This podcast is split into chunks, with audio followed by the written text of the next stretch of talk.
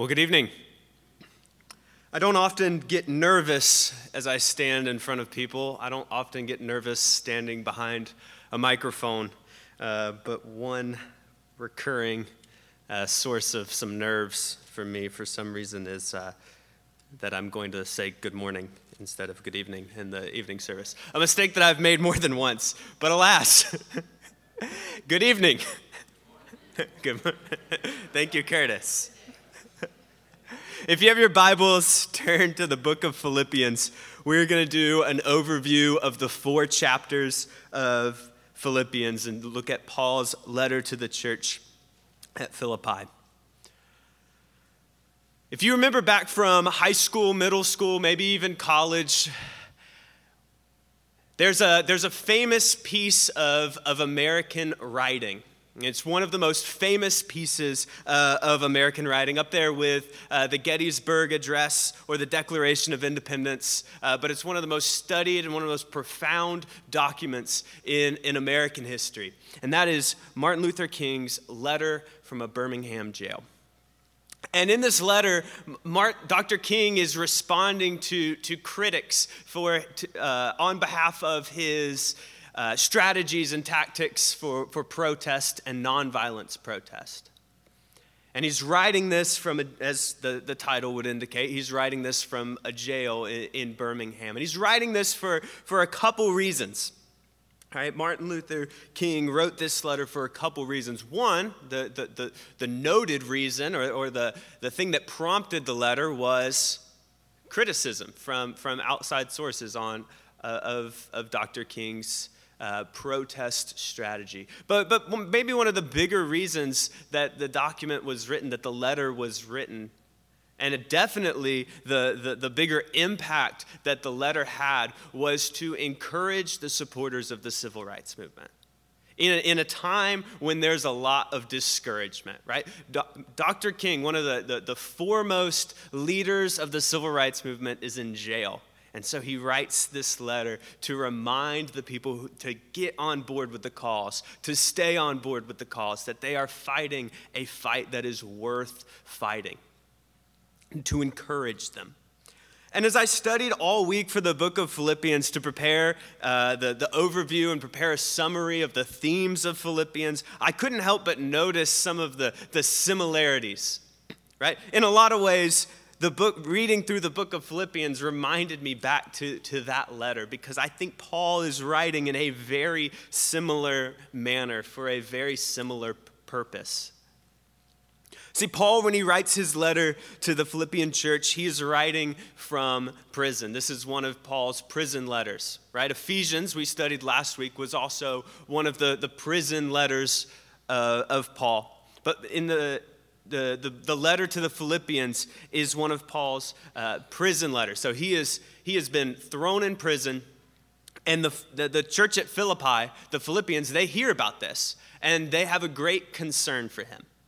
And so the, the Philippians send this man, Epaphroditus, on, on behalf of the church at Philippi. They send him to Paul to, to, to bring him uh, some sort of gift, a, a, financial gift, or to take care of his needs, as Paul writes uh, in, in, Philippians chapter 4. That the church is taking care of his needs uh, through this gift that is bought, brought from Epaphroditus. And as a thank you and as an encouragement, Paul sends this letter back with, back with Epaphroditus to the church at Philippi. And he's writing this letter to encourage the church. He's writing this letter to embolden and empower the church in a time where they might be discouraged. In a time of discouragement, what Paul is seeking to do is give the Philippians an example of, of how they should live out their faith and an encouragement to continue on in the cause. So when we, we open up, we're going to open up and, and, and read, and we're going to start at the very beginning, right? Philippians 1 1. And now, if you're sitting here and you're thinking, well, there's a, there's a long way to go in the book of Philippians, and we're starting at, at 1 1. There's 103 verses in Philippians, and I will not cover all of them verse by verse. Uh, otherwise, we might be here till uh, 10 or 11 p.m. But the first verse Paul and Timothy, servants of Christ Jesus, to all the saints in Christ Jesus who are at Philippi, with the overseers and deacons, grace to you and peace from God our Father and the Lord Jesus Christ. It's often said that, that in Paul's letters you can, you can get, a, get an idea of what he might be writing about, even from something as simple as his introduction. And in this introduction, Paul writes, Paul and Timothy, servants of Christ Jesus. And we're going to see as we study through the book of Philippians tonight, we're going to see that theme of servanthood be a recurring theme. And if you remember when we think about, about being a servant and what it means to be a servant and who the model servant is, you may think back to Mark chapter 10, where, where Jesus says, The Son of Man, the Son of Man did not come to be served, but to serve and to give his life as a ransom for all. And so, what, what Paul is doing in the book of Philippians is he is giving Christ as the model for, for how all Christians should live and how all Christians should look to. And he urges the church at Philippi to imitate Christ in everything that they do. So, the book of Philippians is a book that's all about, uh, it's an urging to imitate Christ. And so I have three, three main points tonight. I have three main themes uh, of the book of Philippians that we're going to talk about. The first is Christ like joy. So the book of Philippians covers Christ like joy, being filled with the joy of Christ. The second is being filled by Christ like humility, the humility of Christ. And the third point is, is perseverance in perseverance in the midst of trials. So we have Christ like joy, Christ like humility, and perseverance in the midst of trials. But see, all of those themes, they're not just independent of each other. See, what Paul does in the book of Philippians, even from a, from a structural standpoint of the book, it's a short book with four chapters, but it's all really centered around that passage that Jake read earlier uh, as our call to worship in, in Philippians chapter 2 which is about Christ's humility. So, all of those themes really center around this idea of imitating Christ. So, I have three themes, but I really have one theme, right? Which is there's a call to imitate Christ. Philippians begins, Paul writes this letter and begins with a prayer. Verse 3, he says, I thank God in all my remembrance of you always in every prayer of mine. For you all are making my prayer with joy because of your partnership in the gospel from the first day until now. And I am sure of this, that he who began a good work in you will, will bring it to completion at that day of Jesus Christ. It is right for me to feel this way about you all because I hold you in my heart, and you are all partakers with me of grace, both in my imprisonment and in the defense and confirmation of the gospel. So, in this prayer, we see Paul, Paul's heart for the church at Philippi. Paul has a great concern for the church at Philippi. Paul has a great love for the church at Philippi. In fact, if you look back to Acts 16, the church at Philippi is one of the first Jesus communities that Paul establishes in his missionary journeys. Right? It's one of the first churches that, that Paul establishes. And while Paul was there, while Paul was at Philippi, he was thrown in prison there. Right? He and Silas thrown in prison. And that was the story where, where there was an earthquake, and then Paul and Silas were, uh, uh, went directly to the jailer, and they shared the gospel with the jailer. And then the next day, they were, they, they, they were forced to leave the town. But Paul and Silas were in prison in Philippi, one of the first churches that they planted, that Paul planted on his missionary journeys. And so this is a this is a church that Paul has a, a great care and a great concern with. And this is also a church that has a great respect for Paul and what he's done because they have seen him live out the gospel. They have seen him proclaim the gospel at his own expense. So, Paul isn't just saying these things detached from doing these things. Paul has written, is writing these things to the Philippian church, and he has modeled these things to the Philippian church already. So when Paul writes about the perseverance in the midst of trials, when Paul writes about preaching the gospel and having joy in every circumstance, both good and bad circumstance, when Paul writes about uh, the importance of the gospel no matter the earthly consequence, he's not writing that disconnected from having lived that out. He is writing having lived that, and that has been seen by the Philippian church. This is a very personal letter. It's a very personal letter. He's writing to people he has a great care for. And this isn't a great care as we have a great care for, for all believers, because we do, right? I have great care and great love for believers that I have never met. But I have a very different care and a very different love for, for you all as my church, my, my relation with you. And Paul is writing from a very relational standpoint.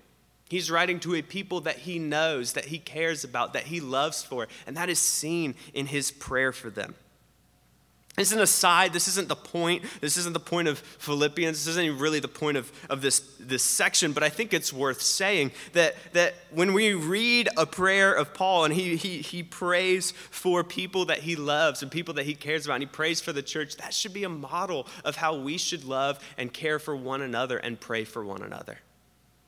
I remember a, it's probably been a few years at this point, but uh, Josh Womble went through the, I believe, the prayers of Paul in, in Sunday school, and I remember that being a, a, a good a good lesson. And this is a, this is a model of if we care for one another, if we have a love for one another, then we should pray for one another. And Paul has that. Paul loves the church at Philippi. Paul has a great care, a great concern for them. And he knows that they have a great concern for him. The church has a great concern for him. And how do, how do we know this? Because they've sent Epaphroditus to him. They've sent to him a, a, a messenger because they've heard that he is in prison and they are concerned with his well being. So when Paul is writing this letter, he is giving them an update uh, on how, uh, uh, on life in prison. He is giving them encouragement and he is giving them a call to imitate Christ. And so the first, the first point, the first point that I want to talk about tonight is the, the call in the book of Philippians to, for, to, to imitate Christ-like joy.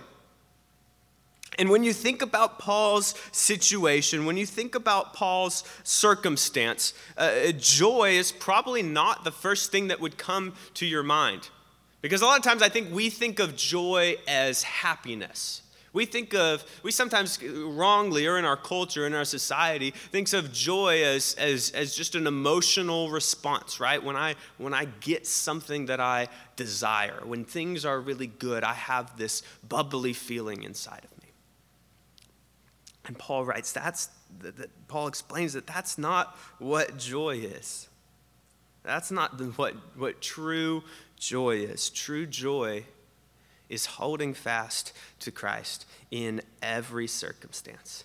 And it's not just Paul who's facing this persecution. It's not just Paul who's, who's feeling the, the, the pressure and, and the, the, the outside consequences of, of holding fast to the gospel. The church at Philippi, right, Philippi is a, is a Roman city and a city that was very, had a lot of Roman nationalism. And, and because of that, there was a lot of persecution of outside religions. There's a lot of persecution of, of Christians specifically. And so the church at Philippi faced persecution.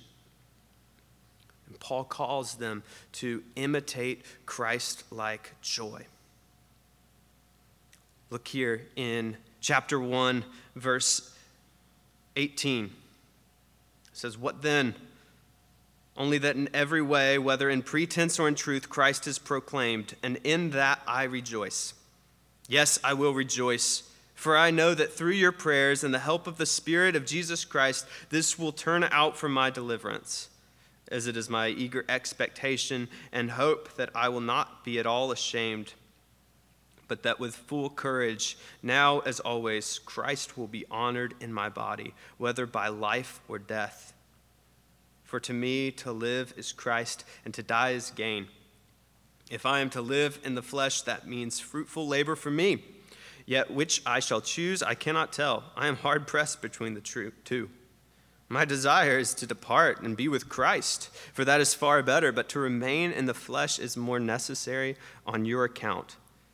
Convinced of this, I know that, it, that I will remain and continue with you all and, and progress in joy in the faith, so that in me you may have ample cause to glory in Christ Jesus because of my coming to you again. so, Paul is wrestling with these, these two ideas, and it's quite an interesting bit of logic that, that he establishes here, right? He said, he's, he's saying, if I, if I die, well, that's a good thing, right? Because I have Christ. And so it, it, it, Paul's writing that, that if I die, it's actually my desire that I be with Christ. It is my desire that I depart. Because if I depart, I have Christ in all of his glory. But if I stay, that's better for you because God is using me here to minister to the churches, to minister to you all. And, and, and God will be glorified through the work that He has appointed me to.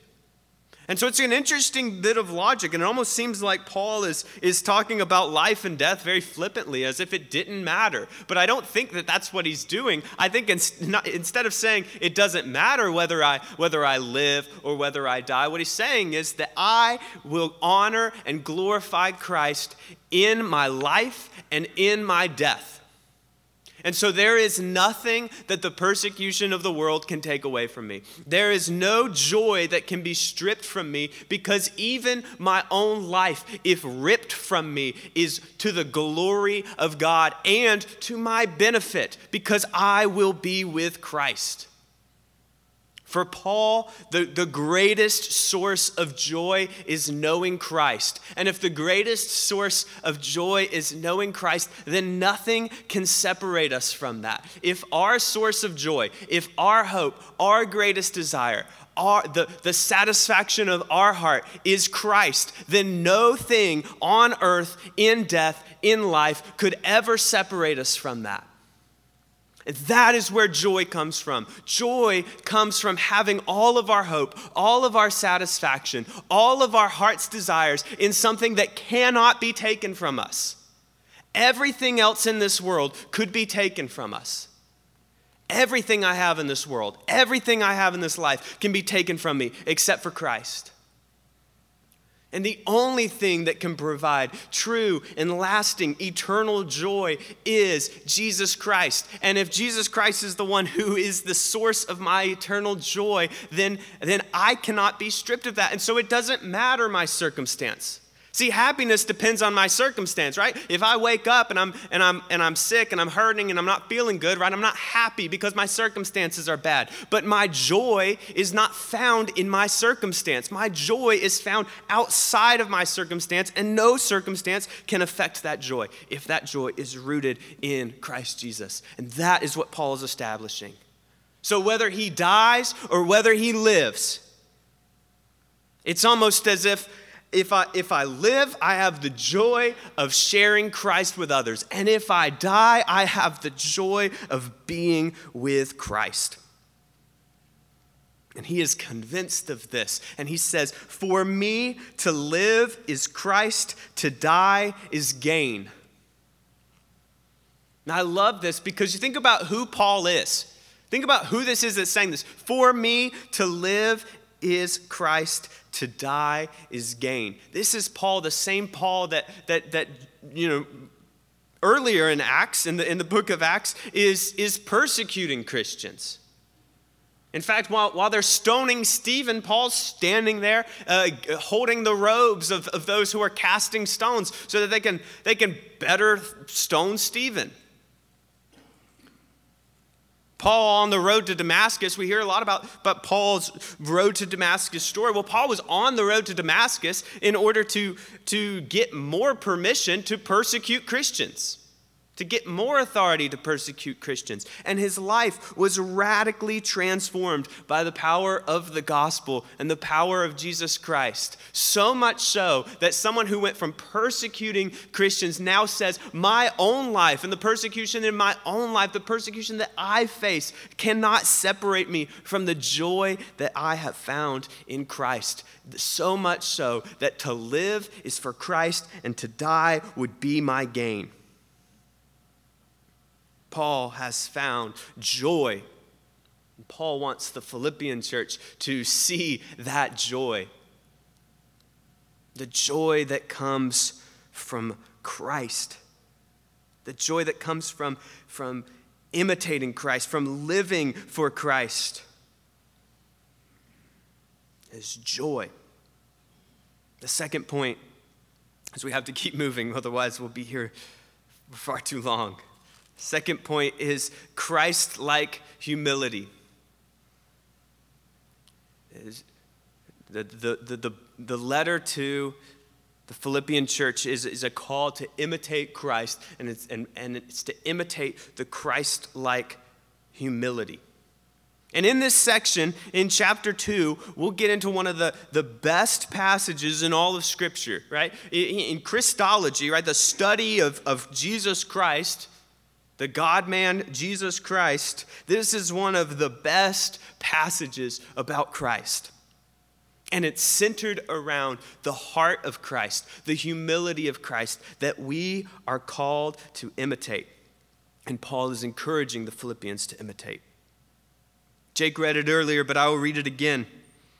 It says So if there is any encouragement in Christ, any comfort from love, any participation in the Spirit, any affection, and sympathy.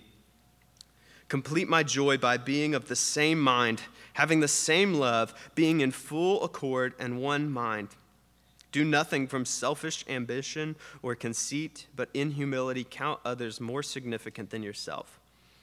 Let each of you look not only to his own interest, but also to the interest of others. Have this mind among yourself, which is yours in Christ Jesus who, though he was in the form of God, did not count equality with God a thing to be grasped, but emptied himself by taking the form of a servant, being born in the likeness of man, and being found in human form, he humbled himself by becoming obedient to the point of death, even death on a cross.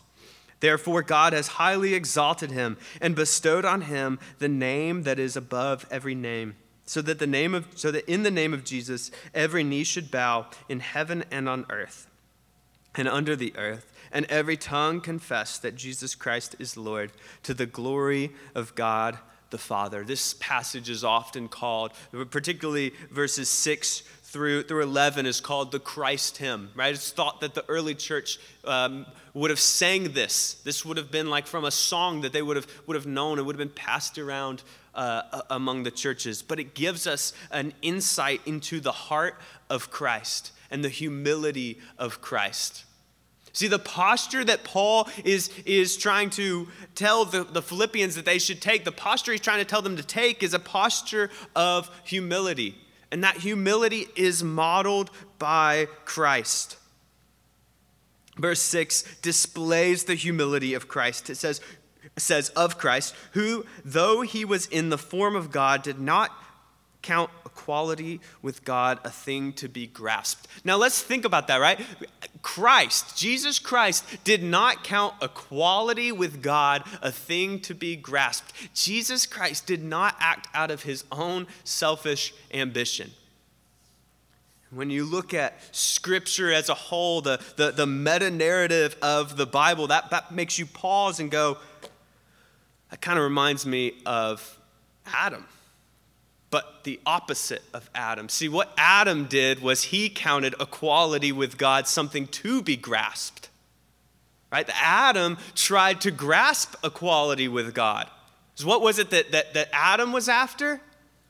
What was the promise of Satan? It was, You will be like God. See, Adam tried to elevate himself to the status of God instead of humbly submitting to God.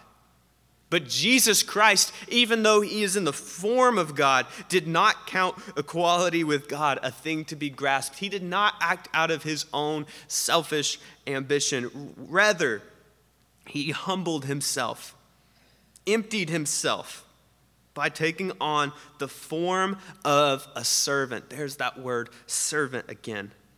See, the heart of Christ is a humble heart. The heart of Christ is the heart of a servant. And how does Christ act as that servant? What's the, the culmination of Christ's act as a servant? Being born in the likeness of man, being found in human form, humbling himself, even to the point of death. So, just as, as Mark 10 45, Jesus says, The Son of Man did not come to, to be served, but to serve by giving his life as a ransom for all. Philippians 2 reiterates that point that the, the servanthood of Jesus is giving his life, being obedient to the point of death. And I think that's one of the call that, that Paul is, is, is trying to give to the, the Philippians. See, because Paul has just finished up in this section of chapter one saying that for me to live is Christ, to die is gain. Now have this heart among you, the heart of the humility, the heart of Jesus Christ, the servant who was obedient even to the point of death. And so, as believers, as the church at Philippi, in the midst of persecution, in the midst of, uh, uh, of the Romans persecuting the church, in the midst of being thrown in prison, in the midst of any earthly evil that may be done to them, have the heart of obedience and humility, even to the point of death. That is the heart that is modeled by Christ. It's hard to, to, to even teach Hebrew or Philippians chapter 2 without fully going into every, all 11 verses of this section. I don't have time to go through all of the Christ hymn. But there is a call to model and to imitate Christ, to imitate the heart of Christ, to imitate the humility of Christ. Christ like humility. The third point is perseverance. And this point is, is similar to, to, to things we've already talked about, but perseverance in the midst of trials. See, perseverance in the midst of trials. Again, Paul is writing this from prison. He is in the midst of a trial. The church at Philippi is in the midst of a trial, knowing that, that Paul is in imprisoned knowing that, that, that Paul is, is currently uh, locked away, knowing that their, their culture, their society, those around them are, are beginning to persecute the church, and they are feeling these trials. And Paul is giving this as an encouragement. Paul is writing this letter as an encouragement to persevere, even in the midst of their trials.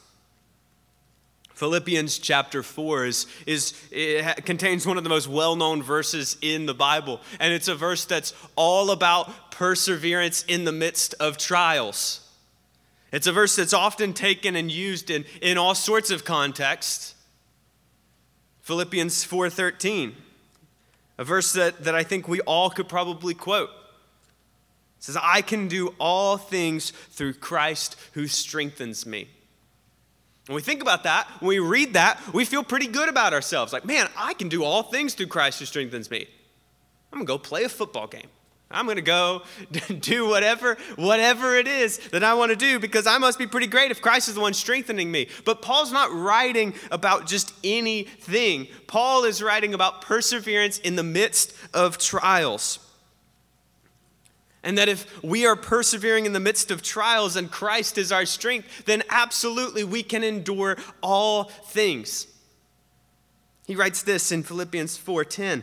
He says, "I rejoiced in the Lord greatly that now at length you have reviewed your concern for me. You were indeed concerned for me, but, had no op- but, but you had no opportunity. Not that I am speaking of being in need, for I have learned in whatever situation I am to be content. I know how to be brought low, and I know how to abound.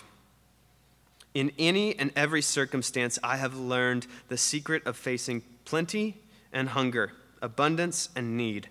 I can do all things through Christ who strengthens me. See, what Paul is writing is that as he is in prison, when he has been brought to his lowest point in captivity, he knows how to, how to have strength when things are good, he knows how to have strength when, when things are bad. He knows how to be content in every circumstance because it is Christ who is the source of his strength. And if Christ is the source of his strength, then, then his source is with him eh, no matter what situation he is in. And there's an encouragement here to the church at Philippi and to us as believers reading this in 2023 to imitate that perseverance, to imitate that perseverance in the midst of our troubles, to have that same source of strength. It's just as the author of Hebrews writes in Hebrews uh, chapter 12, verse 1 and 2 that since then you have such a great uh, crowd of witnesses, let us throw off every weight that holds us and every sin that entangles us and run with endurance the race that is set before us, keeping our eyes on Jesus Christ, the author and perfecter of our faith who for the joy set before him endured the cross, despised its shame, and is seated at the right hand of God. See, Christ is ultimately the ultimate model of perseverance. Christ despised the shame, endured the cross, and despised its shame, and is now seated at the right hand of God. And there's a call to believers to have that same attitude of perseverance, that same mindset of perseverance, that same endurance. And how do we do that? We do that by looking to Christ, by having Christ as the source of our strength. Christ is the source of our strength. Christ is the source of our joy.